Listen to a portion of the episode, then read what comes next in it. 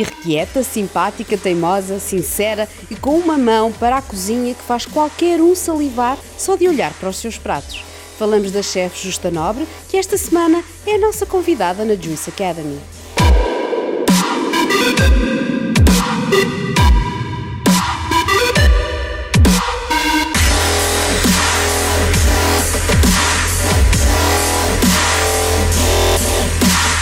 Bom dia, chefe Justa Nobre. É com muito gosto que a recebemos aqui na Just Academy, onde juntos, unidos, iremos criar empreendedoras. A chefe Nobre faz-me lembrar muito da minha avó, ok? Nasceu em Trás-de-Montes e com 15 anos veio para Lisboa. Qual era o seu maior sonho aos 15 anos? O meu maior sonho aos 15 anos era ter uma vida melhor do que aquela que a aldeia proporcionava, não é? Porque, embora eu tivesse uma aldeia muito perto, eu morasse numa aldeia muito perto de Macedo Cavaleiros, que na altura era só uma vila, mas grandes empregos ali não havia, portanto não havia grandes oportunidades. Eu queria ter a oportunidade que achava que tinha direito como pessoa, como ser humano, e portanto vim para Lisboa à procura de um futuro melhor e trabalhei para o poder ter. A chefe Justa veio sozinha para Lisboa? Não, já tinha cá a minha irmã mais velha, estava cá a trabalhar. E, portanto, eu vim com ela, vim fazer companhia a uma menina com paralisia cerebral, portanto, estive numa família. Essa menina era sobrinha do escritor do Soeiro Pereira Gomes, portanto, é a Alexandra Pereira Gomes, portanto, ela tinha a minha idade, faleceu há 2 anos, ainda não é isso. Éramos como irmãs, estive lá há muito tempo, estive lá até casar, uma família super boa para mim, gente de bem mesmo, e portanto eu fiz-lhe companhia até casar e depois continuei a manter o mesmo relacionamento com eles, com a família toda, mesmo depois dos pais falecerem, porque eu sentia que era família. Que era família. Era outra forma. E eu gostava de estar com eles. E então isso foi até que idade? Portanto foi até aos 19 anos, até casar. Até aos 19 anos, então apaixonou-se, casou. De onde é que veio esta paixão pela cozinha? Suponho que já cozinhava em casa, não é? Sim, eu acho que, como filha de uma família numerosa, somos 7 irmãos, e era normal nós na aldeia chegarmos à casa da escola e ajudar a mãe. Portanto, eu fui criando essa vontade. Portanto, era normal, e era mais normal quando se gosta, porque há miúdas que não gostavam e era um sacrifício para elas descascarem batatas ou ajudarem as mães. Não, para mim era uma alegria ir descascar batatas, ir ligar caldo verde, ir experimentar o que se estava a cozinhar. Adorava provar as panelas. E já opinava, já dizia à minha mãe: "Oh mãe, falta aqui sal." E era verdade, portanto, eu tinha um paladar muito apurado. Portanto, era muito normal a gente ajudar, mas só que eu ajudava com alegria. Eu gostava de ir para a cozinha, portanto, eu até costumo dizer que já nasci cozinheira. Que bom. Mas então os jovens hoje em dia não ajudam os pais a descascar batatas? Os que gostam ajudam. Há jovens agora. Então agora, ainda por cima, a cozinha está na moda. Há aí muitos jovens a quererem iniciar-se na cozinha, vão para a cozinha ajudar o pai ou a mãe. Até os pais hoje em dia estão mais atentos à cozinha e gostam mais de cozinhar, e as mães até agradecem, porque elas têm mais que fazer. Claro que sim. Então já acha que já nasceu consigo um bocadinho a paixão? Sim, sim, não, em relação a mim sim, eu nasci sempre, eu acho que desde pequenina que eu tenho esse gosto pela cozinha, essa paixão, porque eu era sempre muito curiosa e gostava realmente de cozinhar, portanto. Então, acho que é mais isso. Aos 19 anos, casa-se. Sim. De onde é que vem esta ideia, então, de dedicar-se a esta profissão? Portanto, nós casamos, o meu marido era empregado de escritório, nós casamos pouco tempo depois do 25 de Abril, e com o 25 de Abril a empresa dele não estava com muita segurança, portanto, estava a pagar o ordenado a prestações, portanto, havia ali muita insegurança, e o chefe dele de escritório, do meu marido, convidou o meu marido para esfiar o 33.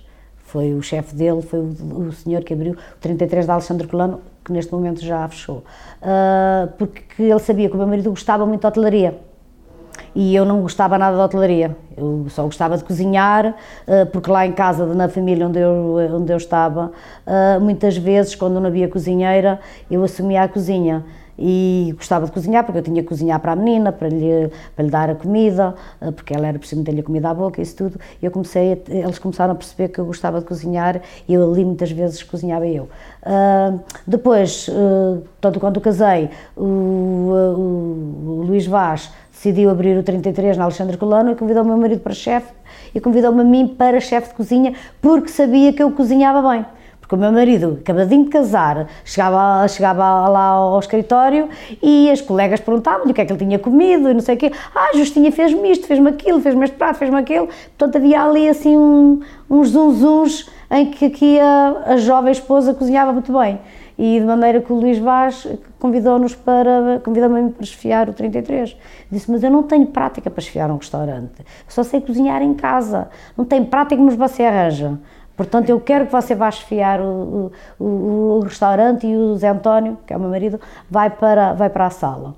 Epá, alguma quê? O que é que eu posso dizer? Porque é que eu aceitei? Porque era irreverente, porque tinha alguma imaturidade, porque se eu tivesse maturidade suficiente eu não tinha aceitado um desafio daqueles. Mas como era irreverente, tinha imaturidade, mas tinha garra, eu aceitei. Pronto, aceitei. Estão-me a dar uma oportunidade de eu fazer o melhor para a minha vida. Claro que vou aproveitar. Pronto, e aproveitei, abri o 33, e sempre tive lá 8 anos, eu mais o meu marido. Foi uma casa com muito sucesso. Ganhamos ali uma clientela muito boa, os empresários aqui da zona do Marquês de Pombal iam lá tudo almoçar, iam lá jantar. E pronto, foi assim que eu entrei na hotelaria. Assim que começou. Foi assim que eu comecei. Depois achei, ao fim de 15 dias, eu achei que não sabia cozinhar tantos pratos, portanto não sabia fazer umas coisas, mas havia coisas que eu achei que não se adaptavam para a emenda, portanto à tarde eu ficava ali a fazer testes, começava a pensar, pegava na proteína, na matéria-prima, ora tenho que fazer um prato daqui, tenho que fazer outro prato dali, ia para as charcutarias boas comprar condimentos, ia para o mercado comprar produtos, ia para a cozinha testar, imaginava o que queria fazer e fazia o prato, tinha que ser bem à primeira. E depois tinha o paladar que ia acertando. Paladar apuradinho, felizmente. Depois o meu marido já começou a ter contacto mais próximo com alguns clientes, a ter amizade com alguns clientes, a ter à vontade com eles, e eram os próprios clientes que eram os testavam o prato. Ah, é? O meu marido dizia-lhe, olha, a minha mulher que está na cozinha, ela fez um prato novo, o senhor doutor ou o senhor engenheiro... Vai experimentar. Se quiser experimentar, é com muito prazer. Eu disse, não, com muito prazer, quero experimentar. Eles já opinavam logo e diziam, não, está ótimo, está bom, ou sabia algum apontamento a fazer, eles diziam, eu acertava. E foi assim que eu... Que começou essa paixão, a desenvolver essa situação. Comecei a crescer e a desenvolver o meu gosto mesmo pela cozinha. Mas eu tinha mesmo gosto pela cozinha. Eu acordava de noite a pensar num prato novo. Aliás, eu, se preciso fosse, nem dormia. E muitas vezes acordava à meia da noite, não, vou pôr tomilho, ou vou pôr vinho do Porto, vou fazer assim. Portanto, aquilo era mesmo, eu estava mesmo obcecada, era mesmo uma paixão, eu querer ser uma boa cozinheira. Uau! Eu acredito que, pronto, uma das razões que nós gostamos muito de fazer estas entrevistas é isso. Hoje em dia as pessoas acham que têm que saber tudo antes de começar, e eu acho que o importante é ter força de vontade, e se a gente tiver força de vontade, as oportunidades aparecem, e temos de ter coragem mesmo quando não sabemos tudo. Claro. E por isso é que eu adoro estar a poder investir pessoas como a chefe, que é uma demonstração dessa coragem, não saber, mas tinha força de vontade de querer aprender. Mais importante que tudo que um curso é nós temos vocação para determinada profissão, para determinada área. Nós temos que ter vocação, nós temos que ter paixão, nós temos que saber. Há quem goste de desenhar. Há quem goste de desenhar ainda antes de tirar um curso de arquiteto, ou seja, do que for. Portanto, e há quem goste de cozinhar, há quem tenha jeito para ser médica, há quem tenha jeito para tratar muito bem e percebe se vai ser uma boa enfermeira ou vai ser um bom médico que gosta de cuidar, está preocupado. Eu sempre digo que gostava de cozinhar e que iria tratar bem as pessoas, mas antes de tirar cursos é importante a gente perceber qual é a nossa vocação. Mas a sua vocação foi desenvolvida um pouco forçada. Alguém lhe deu essa oportunidade porque achou que cozinhava bem e a chefa agarrou essa oportunidade. Claro, eu precisava trabalhar, era uma jovem acabada de casar.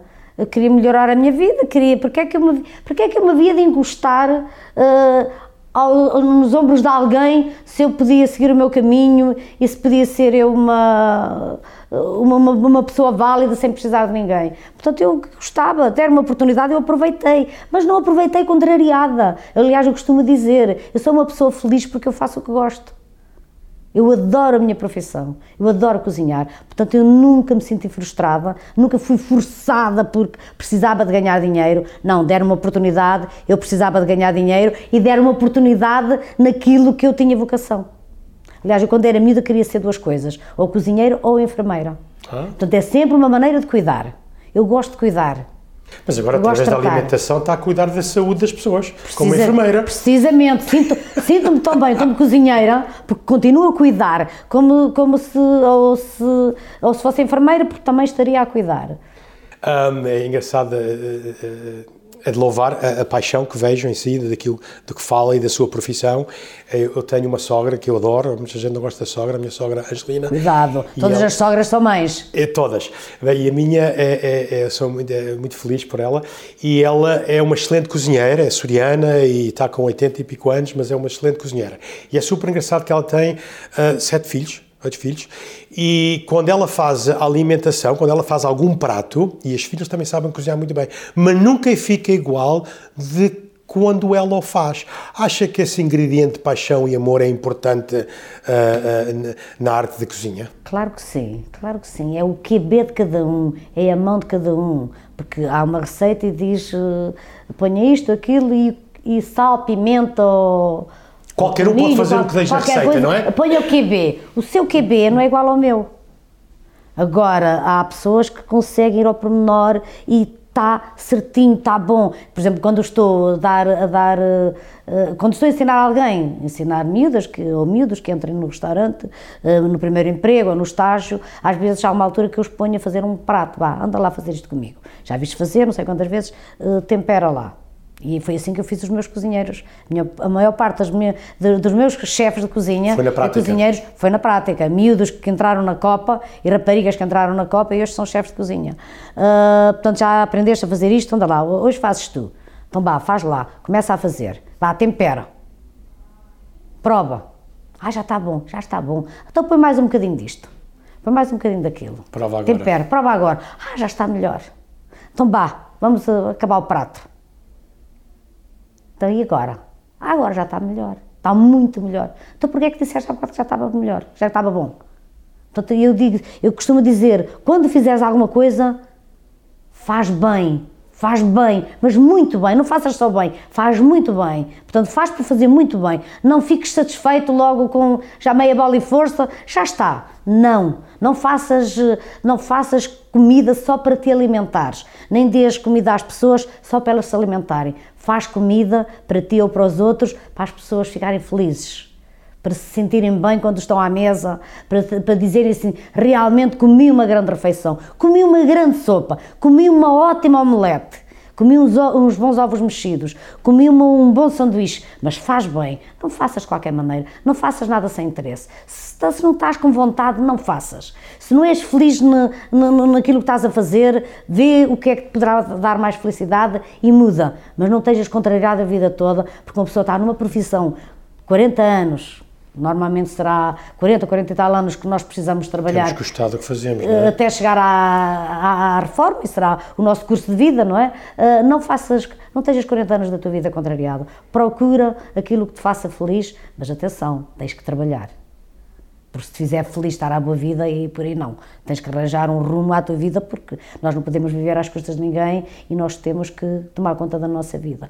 Porque para mim, o melhor que há para uma pessoa até sentir-se feliz e é sentir que não precisa de ninguém para viver, que não precisa do cônjuge, de lá estar à espera do dinheiro do marido ou do dinheiro da esposa para sobreviver. Não, acho que nós temos que ser autossuficientes, e sermos nós mesmos e tomarmos conta da nossa vida. Eu tomo conta da minha vida e ganho para mim desde os 15 anos de idade. Que bom, que grande exemplo. Que grande exemplo. Então, diga-me lá, um artista vê o quadro antes de o pintar. A chefe consegue saborear o prato antes de o... Mais ou menos. Inspiração? Sim, quase. Eu sei o que quero para o prato. E, portanto, eu já idealizei. E já sabe o sabor que vai ter. Sim, normalmente, a maior parte das vezes sim. Outras vezes lembro-me de inventar e depois logo se vê. Também posso fazer, deixa por coisas, depois vamos lá ver o que é que vai sair daqui. E umas vezes tenho o prato já idealizado e faço, outras vezes vou assim à deriva, vamos ver o que é que sai. E de onde é que vem a inspiração?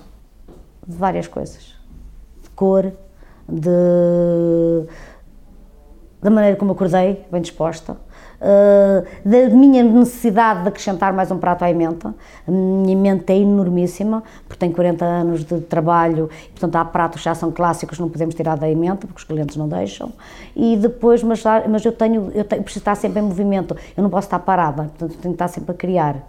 Não sou incapaz de estar parada, eu mesmo em casa ando sempre a mudar o sofá e as coisas de sítio, portanto eu não gosto das coisas sempre da mesma maneira, eu não sou uma pessoa monótona, portanto, e na cozinha é a mesma coisa, tenho que estar sempre a criar, e, portanto há várias razões para eu criar um prato. Olha, até a maneira como acordei de manhã, acordei bem disposta, apetece-me criar um prato. Então se estiver bem disposta vai mais para a carne ou mais para o peixe? É indiferente, mas normalmente é mais peixe, eu gosto mais de cozinhar peixe. Gosto mais de cozinhar peixe? Gosto. Porquê? Porque a carne precisa de muito tempo. Precisa do seu tempero, precisa de, se for um assado, precisa de muito tempo. E eu gosto de ver o resultado logo na hora. E o peixe tem duas coisas, vê-se o resultado logo na hora, mas também é uma peça muito delicada, em que temos que ter muito cuidado. Portanto, eu gosto dessa adrenalina. Gosto de rápido e mas, ver logo os resultados. Mas, ver os resultados, mas tem que ter muito cuidado, porque o peixe é muito sensível. Uma carne passou mais um bocadinho, um assado passou mais 10 minutos, não faz grande diferença. Um peixe passar mais um minuto já pode fazer diferença. Já está fora, eu gosto disso, gosto dessa adrenalina e gosto de ver o resultado logo. Que bom. E qual é o seu prato favorito?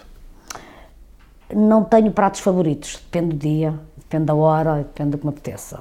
Pergunto-me antes o que é que eu não gosto, só, é muito mais fácil. Então, força, o que é que não gosta? O que é que eu nunca consegui comer foi lampreia. Ah! Ok. E não gosto de cação. De resto, não como comida com sangue, não como enchidos de sangue. Morcelas e essas coisas fazem-me impressão. Ok, pronto. Nem, portanto, como não como enchidos com sangue, também não como cabidela. É engraçado que no Grupo BF nós temos uma marca Master Swiss, de onde trabalhamos utensílios de cozinha. Qual é o seu utensílio favorito na cozinha? Uma boa faca. Uma boa faca? Uma boa faca. Muito bem. É importante uma boa faca. Ok, ótimo. Eu tenho ótimas facas. O que é que não pode faltar num prato tradicional português? Na confecção do prato? Sim. O azeite. Ok. E a chef tem bom azeite? Muito. Aliás, o nosso país tem muito bom azeite. Cada um com as suas características, mas desde o Alentejo a Trás-de-Montes tem muito bom azeite. Agora Trás-de-Montes tem um azeite. Tem azeite espetacular. Okay. Quando almoça ou janta fora, gosta de experimentar novos sabores? Sim, às vezes sim. Quando vejo alguma coisa que me desperta alguma curiosidade, gosto. Ok, então quando vai ao restaurante, preocupa-se mais pela... Obviamente está mais preocupada com a comida. Dentro de um restaurante e de um negócio, até que ponto é que é o serviço e a atenção e da forma que tratamos os clientes importante? No meu restaurante? Sim. Não, no meu restaurante tudo tem que ser cuidado, tudo é importante. Não importa eu fazer muito boa comida, se os empregados não disserem bom dia, se não receberem bem um cliente e se chegarem lá e lhe puserem o prato na frente. Não, tudo é muito importante. Aliás, o primeiro impacto é quando nós entramos no restaurante, é quem nos recebe, quem nos diz bom dia, faça favor, está aqui a sua mesa, tem mesa marcada, o que é que deseja, uma recomendação. E aí nisso eu tenho muita sorte, que é o meu marido, que é para mim é dos melhores chefes de sala deste país, porque ele recebe muito bem as pessoas, recebe as pessoas com alegria, sabe recomendar. Acha que em Portugal sabemos receber bem as pessoas? Regra geral, sim. Não, regra geral, sim. E em restauração até recebemos muito bem as pessoas. Mas no outro mercado também recebe-se bem as pessoas. Pelo menos os estrangeiros gostam de vir cá e dizem que são muito bem tratados. É uma das coisas que eles mais avaliam é a gastronomia, sim, as pessoas, sim, é o sim, tempo sim, e etc. E acha que Eu não sei, mas a comida italiana, francesa, espanhola, parece que tem muito mais protagonismo. Mas quando vêm cá, o que eles adoram é a portuguesa. Logicamente, então, a comidinha portuguesa é muito boa mesmo. Até nós, quando estamos uma semana fora... Ah, já temos saudades, não é? Do nosso bacalhauzinho, não é? Com azeite. Ora, está a ver, é do que eu tenho mais saudades. Sopa e bacalhau cozido. Está a ver? Quando estou fora. Às segundas-feiras na empresa é sempre bacalhau cozido, olha, com grão. Ah, então a próxima segunda-feira vamos almoçar. Já sabe, tem sempre aqui bacalhau cozido. Tão bom. Porquê é que acha que a nossa comida portuguesa ainda não transcendeu assim os países como, por exemplo, a italiana? Porque a italiana não é nada de especial, é umas pastas e uns molhos, não é? A massa, porque é fácil, todo mundo sabe fazer com facilidade, porque é o que o Jorge acabou de dizer, a comida italiana, por exemplo, é massa, uns molhos, umas coisas, bem, também tem uns pratos bons. Claro, como tudo, não é? Mas nós temos uma cozinha muito variada, em todas as províncias do nosso país a cozinha é diferente, mas realmente ainda não está lá fora como deveria estar. Já se devia falar, porque no fundo nós temos cozinha portuguesa muito boa, mas não temos um prato de cozinha portuguesa que nos caracterize muito. Se nós, nos estrangeiros, qual é o prato da cozinha portuguesa que melhor identifica o país? Nem sequer sabemos dizer. Olha, no Canadá eles chamam-lhe o chicken piripiri, é o frango piripiri. Sim, mas nós temos muito melhor que isso. Não é muito comum aqui para nós, não é? Mas nós temos muito melhor que isso, mas no fundo não temos aquele prato, por exemplo, Espanha, tem a paella. Nós temos vários pratos. E que não me digam que é as sardinhas, porque eu afino, quando me dizem que é as sardinhas é que nos identificam, não, nós temos muito melhor. Mas realmente ainda não se escolheu um prato para nos identificar como cozinha portuguesa, mas temos muitos bons. Os americanos têm hambúrguer, os italianos têm o esparguete, os espanhóis têm o espaguete, a paella, o nosso bacalhau é... Sim, mas nós temos...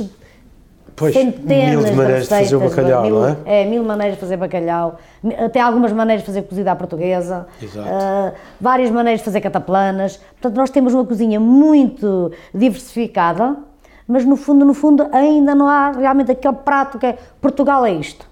Temos o pastel de nata, basicamente, não é? O que eles identificam. Mas temos muita coisa. Temos muita coisa. Até o que é que acha que mudou na restauração desde o seu início de carreira até hoje em dia? Mais vontade por fazer boa gastronomia, porque antigamente fazia-se uma gastronomia muito caseira, muito provinciana. Que é muito boa. Sim, tudo bem, mas quando muito boa é ótima. Foi sempre essa matriz de cozinha que eu trouxe da aldeia que eu tenho transportado para a minha cozinha, e é sempre nas bases dessa cozinha. Sim, mas temos uma cozinha mais ligeira, mais evoluída. Já se queria muito mais, já não temos medo de usar produtos que antigamente a gente não fazia ideia para que eram, já temos acesso a tudo e, portanto, já temos uma cozinha mais inventiva, mais europeia, mais internacional, porque já temos produtos que não tínhamos cá há 30 anos, não havia quiabos, não havia praticamente gengibre fresco, não havia determinadas coisas que agora não me estou a lembrar, certas coisas que hoje encontramos aí numa casa, num supermercado mesmo, até numa grande superfície, há produtos que nós antigamente não tínhamos acesso e, portanto, estão à mão, já compramos, já experimentamos, já os introduzimos na nossa cozinha tradicional, portuguesa, portanto, já há um toque, de criatividade posta ou misturada com a cozinha tradicional. Muito bem. Falou um pouco há pouco do seu marido. É fácil trabalhar em família? Há dias. Não. Há dias fáceis, há dias menos fáceis, mas estamos todos a trabalhar para o mesmo. Nós, no nosso restaurante, somos 3 irmãs, um cunhado e um marido, portanto somos 5 pessoas da mesma família a trabalhar e entendemos, claro que tem que haver alguém que tome a decisão. Que tome decisões, mas quando temos que discordar de alguma coisa discordamos e pronto, depois chega-se a um consenso, mas regra geral comigo não tem sido assim tão difícil. Então pode haver opiniões e discussões, mas terminar o tema é água debaixo da ponte e continua-se, é isso? Logicamente, é o mais fácil. Para quê? Nunca nos zangamos, nunca ficamos sem nos falar, nunca nos... Eu e o meu marido às vezes ficamos sem nos falar, umas horas, até que seja preciso, mas pronto, barafustamos. Porque já são, é assim, também já é muita confiança, já são 43 anos de casada quase e 40... Já sabe o que ele está pensando, não é? Já. Ou como ele vai atuar, já, ou já sabe, já sei, ter paciência. E se eu não quiser discussão, não há discussão, só há discussão, hoje em dia só já discutimos se quisermos, já sabemos terminado o assunto, vai dar discussão. Mas já dá discussões pequeninas, nada que não se resolva logo na hora. Antes de gravar, estávamos a falar de que hoje em dia a juventude tem menos paciência. Acha que eles podem aprender dessa geração da chefe? Que aprendam com os pais, porque esta juventude tem os pais que ainda estão casados, 30, 40 anos, os avós, portanto, deviam aprender com eles que a vida nem sempre é fácil. Não devemos desistir de tudo por qualquer coisa. Portanto, nós temos que pensar que toda a gente falha e as opiniões não são iguais, mas não podemos pôr de lado logo os sentimentos. Portanto, as pessoas acabam com tudo, por dar cá aquela palha, acaba-se um casamento, acaba-se uma relação, porque não se tem paciência, porque um tem uns hábitos, outros têm outros, porque um não ajudou a lavar a louça, um trabalha mais que o outro, e hoje em dia até tem sorte, a juventude até tem sorte, porque já partilham as tarefas. No meu tempo não era normal partilhar-se as tarefas. O meu marido até ajudava, não muito, porque ele nunca teve muito jeito para ajudar, não, nunca teve, mas pronto, à maneira de, olha, ajuda-me mais agora. Agora já apanha mais jeito. E as pessoas desistem com facilidade das suas vidas, das vidas que estão muitas vezes a começar a construir, uma casa que estão a começar a comprar, o carro que estão a começar a comprar, os filhos que estão a começar a fazer parte da vida deles, e as pessoas por muito pouco, eles desistem disso tudo, e isso também não é bom, porque depois anda por aí as crianças. Hoje vou para a casa do pai, amanhã vou para a casa da mãe, depois é os meus, os teus, os nossos, os deles, ninguém se entende, e é muito mais confuso. E não sei se as pessoas, quando vão para o assunto do casamento, eu acho que nem sempre irão para melhor. Às vezes irão, porque há casos e casos. Claro. Não podemos generalizar, mas acho que muitas vezes as pessoas podiam evitar... Ter mais paciência. Ter mais paciência, podiam evitar destruir os casamentos, destruírem a vida familiar. Mas pronto, cada um é que sabe. Dá-nos a sensação que querem tudo fácil e muito. Quando as coisas se complicam é hora de separar, e se não há dinheiro para pagar a renda, então pronto, olha, vamos separar-nos e... Mas depois têm duas rendas para pagar, não é? Pois é muito mais confuso, é muito mais complicada a vida deles, é muito mais complicada a vida deles, a vida dos filhos, mas pronto. O que é que faz o sucesso de um restaurante? Porque nem todos podem ter a chefe justa. Não, mas tem outros chefes. O que faz o sucesso de um restaurante é a boa comida e um bom atendimento. É muito importante o atendimento. É tão desagradável a gente entrar num sítio e bom dia, bom dia. Ou sem dizer bom dia, o que é que vai escolher hoje? Só qual é a mesa? Olha, sente-se onde quiser. Às vezes, quando o restaurante está com poucos lugares, olha, sente-se onde quiser. Até se pode dizer, olha, hoje pode escolher. Tenho estas 3 mesas livres, escolha a que lhe apetece. Mas a forma que se trata as eventos. É a maneira como se diz, olha, sente-se-me quiser. E depois é o recomendar, porque dar-se em mente às pessoas, largar a mente na mesa, irem-se embora, dar-lhe um bocadinho a chegar e lá, já escolheu. Exato. É tão pouco cativante, é tão pouco acolhedor, não custa nada. Boa tarde ou bom dia, como está, faça favor, deseja tomar uma água, deseja alguma coisa, o que é que o senhor, olha, está aqui o menu, hoje recomendamos isto. Há sempre 2 ou 3 pratos para recomendar. Sem dúvida. Sabe, eu, pronto, vamos fazer 30 anos em Portugal este ano, e há 36 anos eu comecei nesta área destes negócios, na área comercial, e antes disso eu tinha trabalhado sempre em restaurantes. Eu aos 13 anos estava a lavar pratos num restaurante no Canadá, onde o meu pai emigraram e eu cresci. Incentivam muito as crianças, os miúdos a terem um part-time. Claro. Okay? E quem mais contrata pessoas é os restaurantes. Claro. Meio-dia, sentar as pessoas, o busboy limpar as mesas, ajudar na cozinha, etc. Então, desde os 13 anos aos 19 anos, sempre trabalhei na área da restauração e o meu sonho era ter um restaurante um dia, um restaurante próprio, ou trabalhar numa grande empresa. Aliás, já tive 2 restaurantes e em todos eles eu perdi dinheiro. Isso acontece, isso acontece. Perdi dinheiro porque, pronto, a família e amigo condiam lá, não cobrava nada a eles. Portanto, eles apareciam bastante.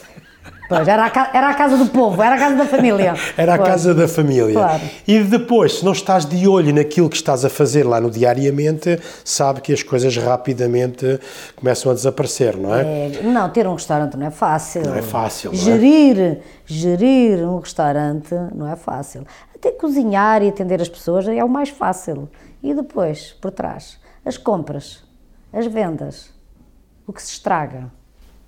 O nosso chefe que a gente tinha dizia: Jorge, o lucro não está no bacalhau, está nos pastéis de bacalhau, do que sobrou do bacalhau que a gente está a fazer aqui, não podemos desperdiçar nada, não é? Mas não, tem que haver, não zero desperdício, mas quase zero desperdício. Ok, e então, pronto, todas as pessoas que a gente tem entrevistado são pessoas que têm algum sucesso, mas as pessoas acham que o sucesso é sorte. A chefe Justa passou por algumas dificuldades ao longo deste tempo. Como é que reaccionou a essas situações? Como é que aprendeu? Porque as pessoas gostam de ver as pessoas aqui e acham que é tudo uma maravilha, mas não sabem o que é que está por trás. Não, não é tudo uma maravilha. É muito trabalho, muita luta. Nós já tivemos muito bem, já tivemos muito mal, porque é assim, começando do princípio, portanto, 33, já contei, tive lá 8 anos, eu como chefe de mesa e o meu marido como chefe de sala. Fomos abrir o Iatbé na Carcavelos, fomos nós, eu como chefe de cozinha e o meu marido como chefe de sala, estivemos lá quase um ano. Ali foi assim um bocado confuso, porque muitas vezes as pessoas, quem tem dinheiro, às vezes não sabe o que quer fazer. Muitas vezes as pessoas não sabem o que querem. E fez-se um restaurante muito bonito, mas aquilo não estava... nós não estávamos lá felizes, porque o dono não sabia bem o que queria, era um bocado confuso. E nós já tínhamos alguma prática, e eu virei para o meu marido e disse: Zé, está na altura de termos o nosso restaurante. E ele disse: oh filha, tu estás maluquinha. Temos dinheiro. Pá, não importa, vai à procura. Vamos à procura de um restaurante, que nós vamos encontrar um restaurante. Isto é em 1988. Vamos a procurar um restaurante, nós aqui não estamos felizes, porque ele baralha-nos as ideias a toda a hora, nós temos um trabalho de responsabilidade em que ele está sempre a...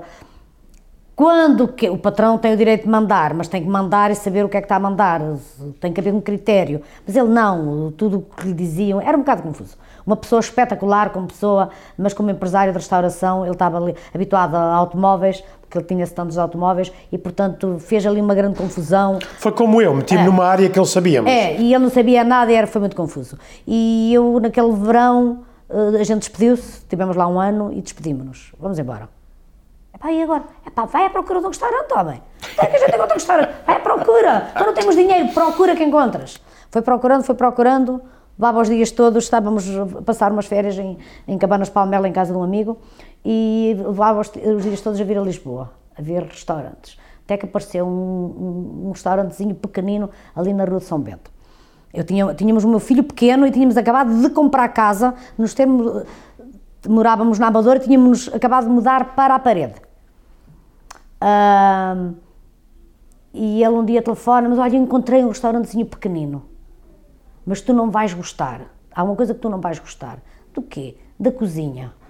Porquê? A cozinha é minúscula. Eu disse: cabe lá eu e mais uma pessoa? Sim, isso cabe. Então, o restaurante quantos lugares tem? Tem 28 lugares, então gosto de certeza absoluta. Como é que é? Não custa muito e o senhor facilita-nos, tataraba. Pronto, Zé Bugo está de certeza absoluta. Então vá, Vem buscar que eu vou aí, vou ver o restaurante. Cheguei ao restaurante, realmente a cozinha era um corredor em que só cabíamos 2 pessoas e dava para meter um congelador, um frigorífico, um fogão, assim, mais ou menos. Olhei para a casa, gosto da casa. Eu não gostava da casa, eu gostava era da parte daquilo que ela nos custava e daquilo que nós podíamos pagar. Era entrar no jogo. Só podíamos pagar aquela e tivemos lá 2 anos, foi o Constituinte, ali na Rua de São Bento. Uma casa pequenina. Tínhamos negociado logo com a... Portanto, isto é só para explicar que a vida tem altos e baixos e nem tudo é cinzento, mas nem tudo é cor-de-rosa. Negociámos com a senhora que compraríamos a casa ao fim de 2 anos. Fez-se o preço, estava tudo certinho. Mas as pessoas são más, as pessoas conseguem mesmo ser más. Infelizmente, é uma pena eu estar a dizer isto, mas as pessoas são gananciosas e más. Viram o sucesso do restaurante e mudaram de ideia. A senhora morava em frente, uma pessoa já de certa idade, morava em frente. Nós tivemos dificuldade em fazer o restaurante, custou-nos ainda alguns belos meses a fazer o restaurante. Até que um dia vai lá o José Quitério, foi lá 5 vezes a comer e depois escreveu uma crítica, onde eu estava. Nós já começávamos a ter nome na restauração. A partir daí o restaurante estava sempre cheio. Depois foi o saudoso o David Lopes Ramos também, um tempo depois, fez mais uma crítica e depois todos os jornais escreveram e nós fizemos a casa. Mas os 6 meses ou 8 que nós tivemos ali a penar, porque as pessoas entravam, não viam ninguém, não entravam. E nós chegamos a pedir a pessoas amigas e à minha irmã, para isso é que faz falta a família, pedir à família para às 8 da noite estarem lá 2 numa mesa e 3 noutra, para quando as pessoas passassem às 8h15 ou 8h30, as pessoas viam gente e entravam. Porque é assim, se um cliente vai comer... um casal ou 2 casais, se entram num restaurante às 8 da noite, é normal o restaurante não ter gente. Portanto, alguém tem que entrar primeiro, mas se ninguém entrou até às 8h30, quem for comer às 8h30 e se não vir ninguém, o restaurante não tem ninguém, a não ser hoje em dia que os restaurantes já sejam conhecidos, mas na altura não. Este restaurante não tem ninguém, isto não me presta. Então as pessoas não vão. Mas as críticas foram positivas. Ótimas, a partir daí enchemos, tivemos sempre cheios. Foi espetacular, foi a nossa sorte. De maneira que foi a nossa sorte. A senhora estava em frente, começou a ver o sucesso, até diz que até tinha um livrinho onde escrevia as refeições que nós fazíamos, que ela contava da janela.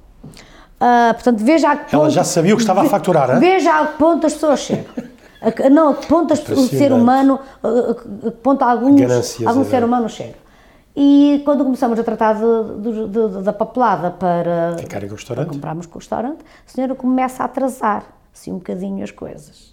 Atrasar. Então um dia chama lá o meu marido e fala ao meu marido e o nosso economista para falarem sobre o restaurante. O senhor Nobre, sabe como é que é? O senhor está a deixar as coisas, já está a caducar o tempo, isto agora já não sei o quê, já não sei mais o quê. Não, o senhor é que tem estado a atrasar as coisas, mas ainda estamos no tempo. Não, agora já não, agora não sei o quê, agora já não é por esse dinheiro. Era na altura que aquela queria 10 mil contos pelo restaurante. Agora já não é por isto, não, porque coisa... E depois tocam num ponto em que a mim não me podem tocar, que é na família. O senhor está aí com a sua mulher e tem um filho pequenino, precisam de trabalhar para criar o filho, Pois, mas agora para ficar com o restaurante, agora é 50 mil... Uau! É 500... como é que é? 50 mil contos. 10 mil contos... 10 mil, como é que é? 10 mil contos, 50 mil contos. E 50 mil contos, mas está fora de questão, mas não sei o quê. Bem, o meu marido vem e diz-me, então como é que correu a reunião? Não correu bem, mas não correu bem porquê? Não, porque ela agora é isto, aquilo. Bem, eu à boa maneira transmontana, disse meia dúzia de asneiras, mas que é isto? Pois, não sei o quê, não sei o que mais, não sei, pá. Falamos com o antigo, com a pessoa que nos tinha passado o restaurante, é uma pessoa conhecida, mas eu não vou dizer o nome dela, que não há necessidade. Olha, aconteceu isto e isto. Pá, deixem de pagar a renda, ela mete-nos em tribunal e durante 2 anos vocês estão aí de graça e fazem dinheiro e mandem a pentear macacos. Eu disse, não, não é a minha postura, não é a nossa maneira de estar na vida. Eu só estou feliz, eu para estar feliz eu tenho que estar bem, e não é assim, não estou feliz e não vou entrar em política e com ela, portanto, acabou. Vamos à procura de outro restaurante. E o meu marido diz, ai, ainda não fizemos dinheiro para outro restaurante. Vamos à procura de outro restaurante. Falamos aos vendedores de vinhos e arranjaram-nos o espaço onde fizemos o primeiro Nobre. Foi o Nobre da Ajuda. Não havia dinheiro que chegasse, porque não tivemos tempo ali de fazer dinheiro, de fazer poupança para investir no Nobre. Tínhamos alguma, não chegava. De maneira que negociámos outra vez com as pessoas, entramos no Nobre, abrimos o primeiro Nobre. Pedimos ao senhor das obras, que era nosso amigo, que nos fizesse umas obras e que íamos pagando. Fomos comprar os pratos, os talheres a uma empresa e que íamos pagando. Tínhamos bom nome, as pessoas gostavam de nós. Então deixaram o outro exatamente como o encontraram, deixaram tudo lá. Não, os talheres, coisas... Não, isso era tudo nosso. Não chegava, não chegava, era maior. Para um restaurante pequenino, o Nobre era maior. De maneira que nós dissemos ao senhor, então, olha, agora fico com o restaurante. Não, fico com o restaurante. Aquele restaurante tem para aí 2 anos ao abandono. A senhora já nos oferecia ao restaurante, o do Constituinte, já nos oferecia ao restaurante, com a renda que nós quiséssemos, pormos lá não sei o quê, e ela teve sempre sorte, que eu nunca fui a uma reunião com ela, porque senão eu tinha-lhe cantado das boas, porque eu sou muito terra a terra. Tem que ser. Eu sou muito, sempre fui muito terra a terra. Hoje em dia já apanho filtro, mas na altura era sem filtro. Agora já apanho algum filtro, na altura era sem filtro. Pronto, abrimos o Nobre na Ajuda, na Rua das Mercês. Começou outra vez mesmo os primeiros tempos, algumas dificuldades. O David Lopes Ramos e o José Quitério começaram a saber onde é que nós estávamos. Não que nós tivéssemos comunicado nada, não comunicávamos nada a ninguém, nem sequer tínhamos os contactos deles, porque na altura nem se tinha os contactos deles. E começámos ali a fazer casa. Fizemos ali uma grande casa. Depois começou a ir o Dr. Mário Soares. E tivemos lá, portanto, de 98 até 2003. De 90 até 2003. Em 98, aliciaram-nos para entrarmos na Expo 98. Abrimos lá um espaço, 2 espaços, o Nobre Marina Tapas, com uma sociedade, mas que não acertamos nas pessoas da sociedade. Pronto, uma sociedade que depois cresceu, depois de 98 essa sociedade cresceu muito, mas para eu estar no Nobre lá na Expo, acabamos por fechar o Nobre da Ajuda, porque as pessoas, a clientela foi tudo para a Expo e só queriam estar onde nós estivéssemos, porque já nos conheciam e nós tínhamos um restaurante muito pessoal, o Nobre era muito pessoal, era muito nós, era muito o meu marido e era muito eu. Como estávamos na Expo, aquele restaurante começou a baixar, embora eu tenha lá deixado a minha irmã e o meu cunhado, que cozinhava bem na mesma, mas já não era a mesma coisa. Portanto, fechamos o restaurante e depois fizemos mais geneira, pusemos o restaurante na empresa, para se fazer obras, não sei o quê, e depois fizemos mais restaurantes. Nós não querendo, eu e o meu marido não querendo, mas quando se está numa sociedade muitas vezes as coisas fogem-nos do controle. E não queremos, eu dizia muitas vezes não quero mais restaurantes. Mas tem que ser. Portanto, uma pessoa estava vencida, mas nunca estava convencida. Eu dizia-lhe, isto vai ser uma grande asneira, como de facto foi. Não foi asneira porque os restaurantes não tivessem clientes, os restaurantes até tinham clientes. Foi asneira porque nós nos juntamos às pessoas erradas e fizeram as coisas erradas e nos prejudicaram. Portanto, nem tudo é cor-de-rosa, nem tudo é bom. Agora é assim, o que é que eu costumo dizer? O que é que se perdeu? Bens materiais, 30 e tal anos do nosso trabalho, porque a nossa dignidade continua intacta. Mas o que é que se ganhou? Porque falhar é necessário para o crescimento, ou não? Claro que sim. O que é que se ganhou?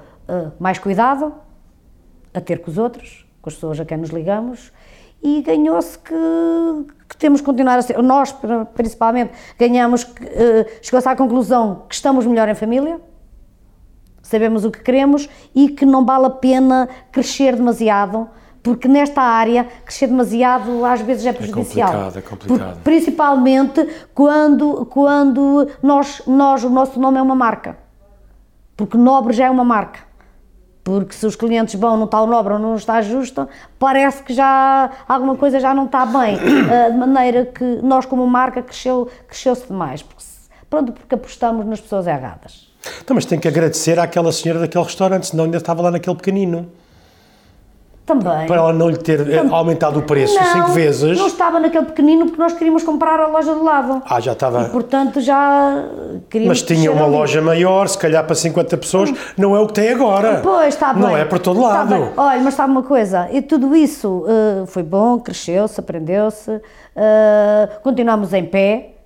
Graças a Deus, não, claro. A gente anda para a frente e para a frente é que é o caminho. Enterrar a cabeça na areia, havia de haver quem nos enterrasse mais ainda, não é? De maneira que a gente continua a andar para a frente. Sempre em frente. Portanto, é o que eu digo, perderam-se bem materiais só. Mas continuamos até mal. Mas ganha situações que nunca teríamos ganhado se não passássemos por isso. Logicamente que sim. Não, assim, também não sabemos se aquilo tudo que tivesse corrido bem, o que seria hoje a nossa vida. Exato, exato. Mas eu normalmente não choro o leite derramado. Não correu bem, não correu bem, vamos em frente e continuamos em frente. Portanto, nem tudo é cor-de-rosa, nem tudo é bom, mas também nem tudo é mau. Agora, se nós nos armamos em coitadinhos, ninguém tem pena de coitadinhos. E depois eu costumo dizer, dos fracos não reza a história. Mas quem é que tem pena de um coitadinho? Os coitadinhos ainda se Mas muita gente faz-se de coitadinho, não é? Pois, e aí não chegam a lado nenhum. Ah, não sei, mas continuem, porque eu não faço. A minha avó, que Deus tem, transmontana, ela dizia, não há mal que para bem não venha. Claro. E também se diz, não há mal que sempre dure, como é que é? Não há mal que sempre dure, nem bem que sempre dure, qualquer coisa assim no género. Exatamente. Mas para a frente é o que é o caminho. Exatamente. Portanto, a gente anda para a frente. Portanto, eu acho e agradeço muito estas histórias e por isso é que eu adoro fazer estas entrevistas, porque já vimos a chefe Nobre Justa na televisão e já vimos em várias situações, mas ninguém sabe destas dificuldades que às vezes passamos, não é? Nós temos pessoas que até sabem, há pessoas, amigas que até sabem. Amigas, mas clientes, em geral não sabem. Não, em geral não, claro. E as pessoas que estão a ouvir esta entrevista têm que saber que se calhar hoje estão numa situação que gostariam de estar numa situação diferente, mas têm medo de arriscar.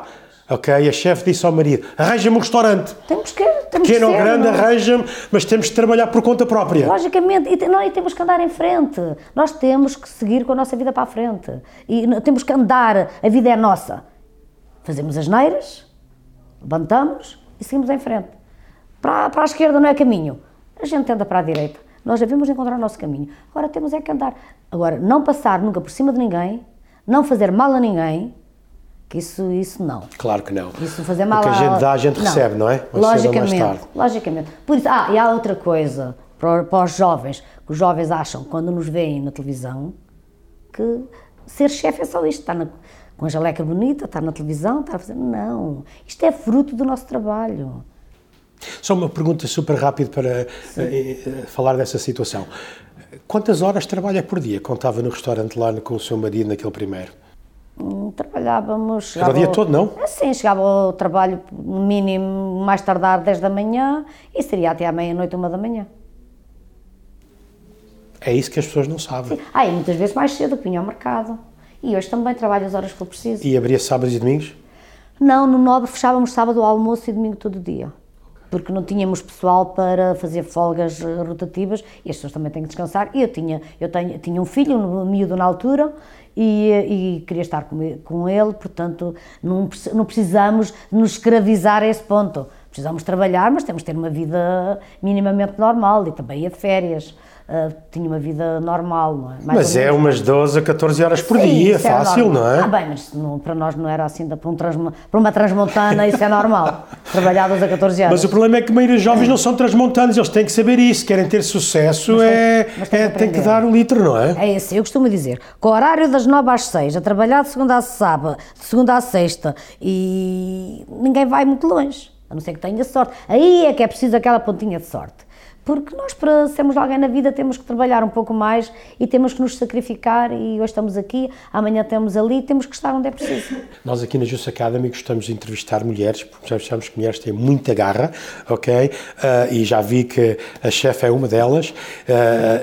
Gosta de novos desafios? E qual que seriam os próximos desafios para... Não, olha, tenho dado... Não sei quais serão os próximos, mas já além da parte dos restaurantes, já entrei em vários desafios, como por exemplo a consultoria que eu dou e o nome ao Bitoque no Ponto, okay. que não é meu, é uma consultoria que eu faço e dou o meu nome, dou receitas, Portanto, é uma parceria que eu tenho com eles. Faço muito mais coisas, tenho ajudado muitas pessoas a abrirem espaços, de lhe criar os menus, de lhe dar assessoria, portanto, tudo isso para mim é um desafio. Ajudar as outras pessoas a estarem em pé no seu negócio, Portanto, isto são desafios que eu faço ao mesmo tempo que tenho o meu trabalho. Depois aqueles programas de televisão, aquelas coisas que vou fazendo, já fiz 2 livros, tenho ajudado a fazer alguns livros, sou madrinha de alguns livros, sou confrade de algumas confrarias, sou embaixadora de alguns produtos, sou embaixadora do Portugal Sou Eu, por exemplo, agora vou ao Brasil por causa disso, do Portugal Sou Eu, vou lá fazer dois jantares, um em São Paulo e outro no Rio. Portanto, e estas coisas, vou ao estrangeiro, vou a Macau, estive no Canadá há pouco tempo, a fazer jantares, isto é tudo fruto do nosso trabalho, do reconhecimento que as pessoas têm para com o nosso trabalho, neste caso para com o meu trabalho, porque estou a falar de mim. Não? Olha, eu já vi amigos meus, pronto, vivemos num mundo onde o futebol é super importante aqui no nosso país, não é? E os pais a dizer para os filhos, pá, treina para ser bom jogador de futebol, mas hoje em dia eu já vi amigos meus a dizer, olha, dedica-te à cozinha, ganhas mais dinheiro do que o futebolista. Nossa, é porque assim. O futebolista tem uns 10 anos se tiver sorte. Se és um bom chefe, é para o resto da vida. Está bem, se for um futebolista Ronaldo, mas é só há um. Vá para o futebol, só porque não há cozinheiros Ronaldos. Então não há, chefe Justa Nobre é um deles. Bom, tá. Estamos a falar disto.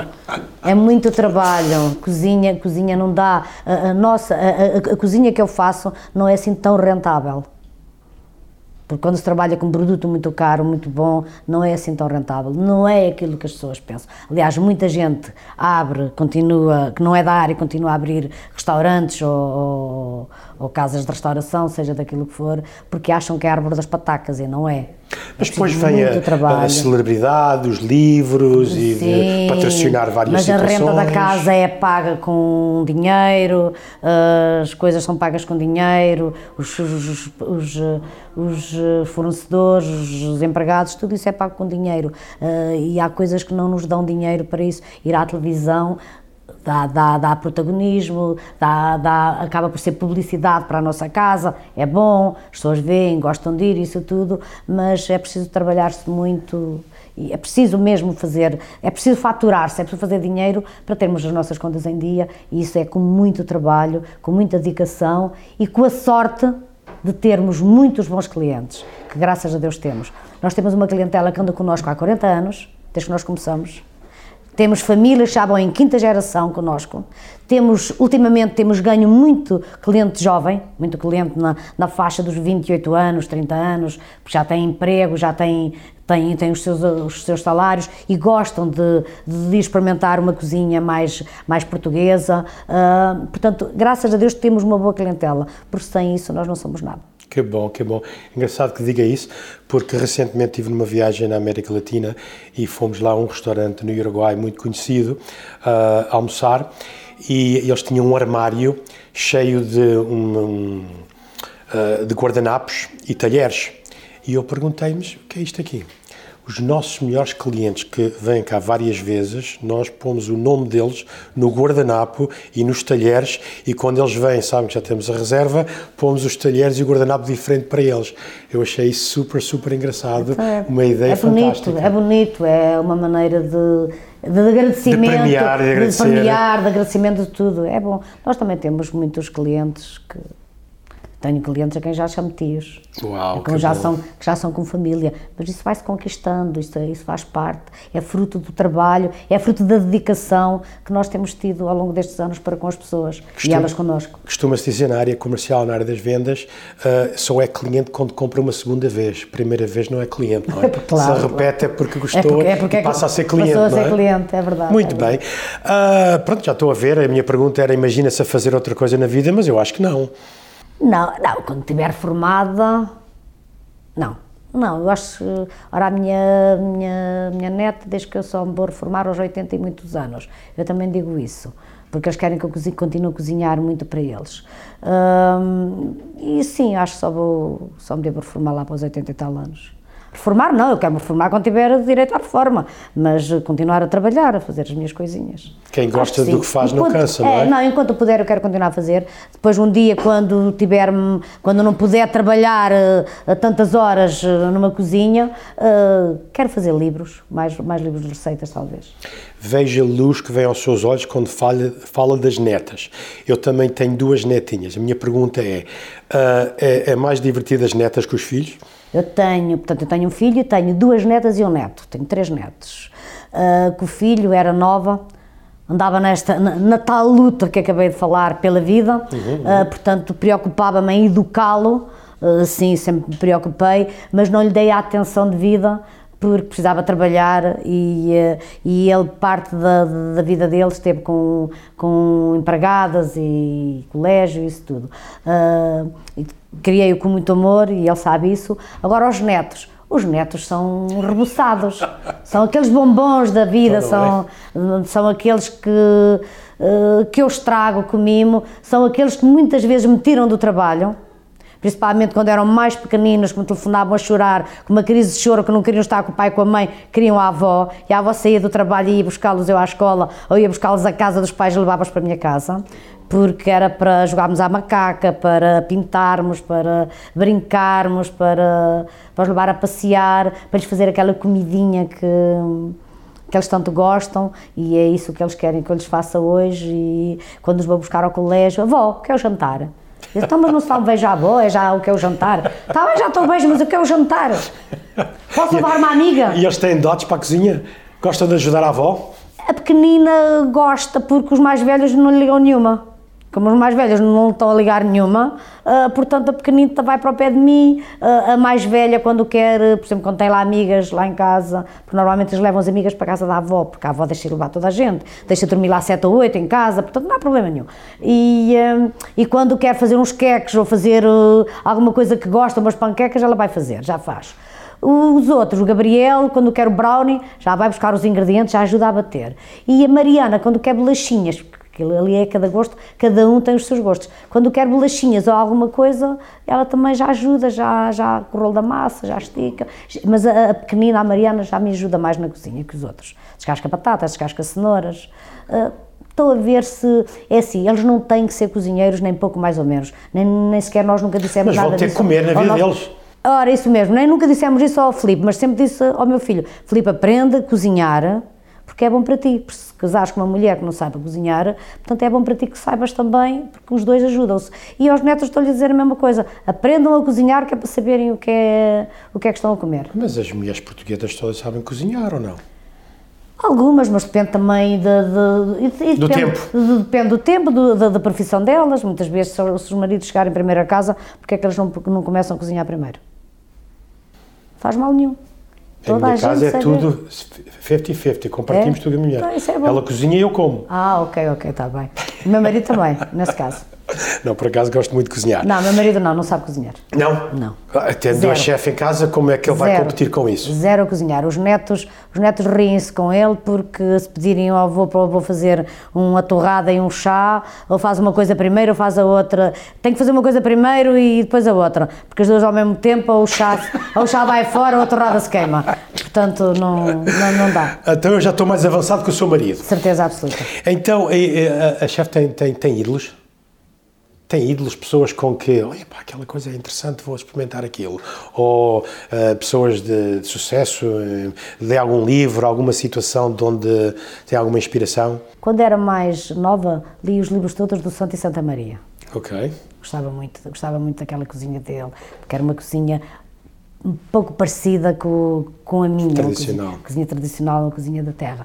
Depois, é assim, é um pouco daqui, um pouco dali.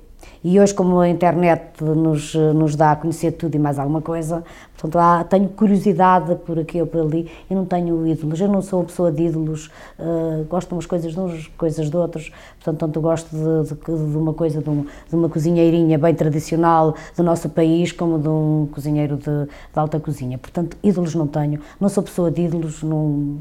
Quando a gente diz ídolos, é pessoas que nos inspiram. Não, depende daquilo que uma pessoa queira, portanto, no fundo, todos os meus colegas nos acabam por inspirar de uma maneira ou de outra. Claro. Portanto, nós inspiramos-nos uns nos outros, mas focada em determinada pessoa, não, não sou focada em ninguém em especial. Muito bem. Mas gosto de aprender e gosto de ver o que toda a gente faz e gosto de aprender e dou-me bem com toda a gente e gosto de partilhar ideias e gosto de aprender e gosto de perguntar e gosto de dizer, portanto, gosto mais nesta onda de partilha quando isso se proporciona. Então, eu tenho um desafio para si. Eu gosto também muito de comer e na minha vida viajo muito, estamos sempre a comer fora. É possível a gente comer tudo o que a gente quiser e estar em forma? Alimentação? Depende da maneira como... É assim, não, eu costumo dizer, comer não é enfardar. Porque há pessoas que enfardam. Se calhar é aí o desafio, então. Não, sério, para falar de uma maneira prática que toda a gente entenda, há pessoas que não comem, enfardam. Nós podemos comer tudo, mas de uma maneira, com mais algum cuidado. Os jovens têm a possibilidade de poder comer muito mais quantidade do que nós na nossa idade, porque os jovens queimam mais aquilo que comem, porque fazem ginásio, fazem noitadas, fazem não sei o quê, portanto têm uma vida diferente. Portanto nós temos que, cada pessoa são casos diferentes, temos de ter algum cuidado só. Eu como de tudo praticamente. Agora, não tenho necessidade de fazer uma grande almoçarada e uma grande jantarada no mesmo dia. Ou se faz uma coisa, ou se faz outra. E na outra refeição, faz-se uma refeição um bocadinho mais equilibrada. Porque hoje em dia, mas se houver necessidade de ter um almoço de trabalho e ter um jantar de trabalho, pode fazer isso com equilíbrio. Porque no restaurante já encontra tudo. Não, já me deu a resposta, é não enfardar. É não enfardar. É não enfardar, é comer só, coma só, e as pessoas às vezes está tão bom, comem, repetem. Não, comer só o suficiente. Comer bem é comer o suficiente. E depois, os restaurantes hoje em dia já têm legumes com fartura, já têm saladas com fartura, e já têm pratos leves, pratos vegetarianos, muito peixe, muita carne. É só as pessoas aprenderem a comer. Muito bem. Imagina-se que consegue entrar numa máquina do tempo, o que diria à Justa com 18 anos e o que diria à Justa com 80 anos? O que é que ela faria diferente? À Justa com 18 anos, dizia-lhe assim, rapariga, tu realmente fostes bem atrevida. Ótimo, coragem. Tiveste mesmo coragem, nunca baixaste os braços, nunca tiveste medo de nada nem de ninguém. À rapariga com 80 anos, o que é que lhe diria? Epá, se tivesses pensado às vezes mais um bocadinho, escusavas-te ter cansado tanto e tinhas chegado ao mesmo tempo aos 80 anos. Olha que bom, olha que bom. Acho que era mais ou menos isto. Excelente, excelente. E se tivesse que escrever um cartaz ou uma palavra ou uma frase para espalhar pelo mundo inteiro, qual seria e de onde a colocaria? Não sei, aí tanto uma palavra só, não sei. Não há guerra. Não há guerra. Não há guerra. Excelente. É, não há guerra. Ter mais paciência. Semeiem o amor. Não há guerra, semeiem o amor. Olha que lindo. Olha que lindo. Onde é que podemos encontrar toda a informação acerca da Chef Justa? Sei que tem um site na net, que é o Chef Justa Nobre, não é justanobre.pt, não é? É. Justanobre.pt, podem reservar no seu restaurante no Nobre, e vir conhecê-la diretamente, e o seu marido, e onde é que mais podem conhecer a Chef? É assim, portanto, o meu restaurante é o Nobre, a Justa é um restaurante que é de um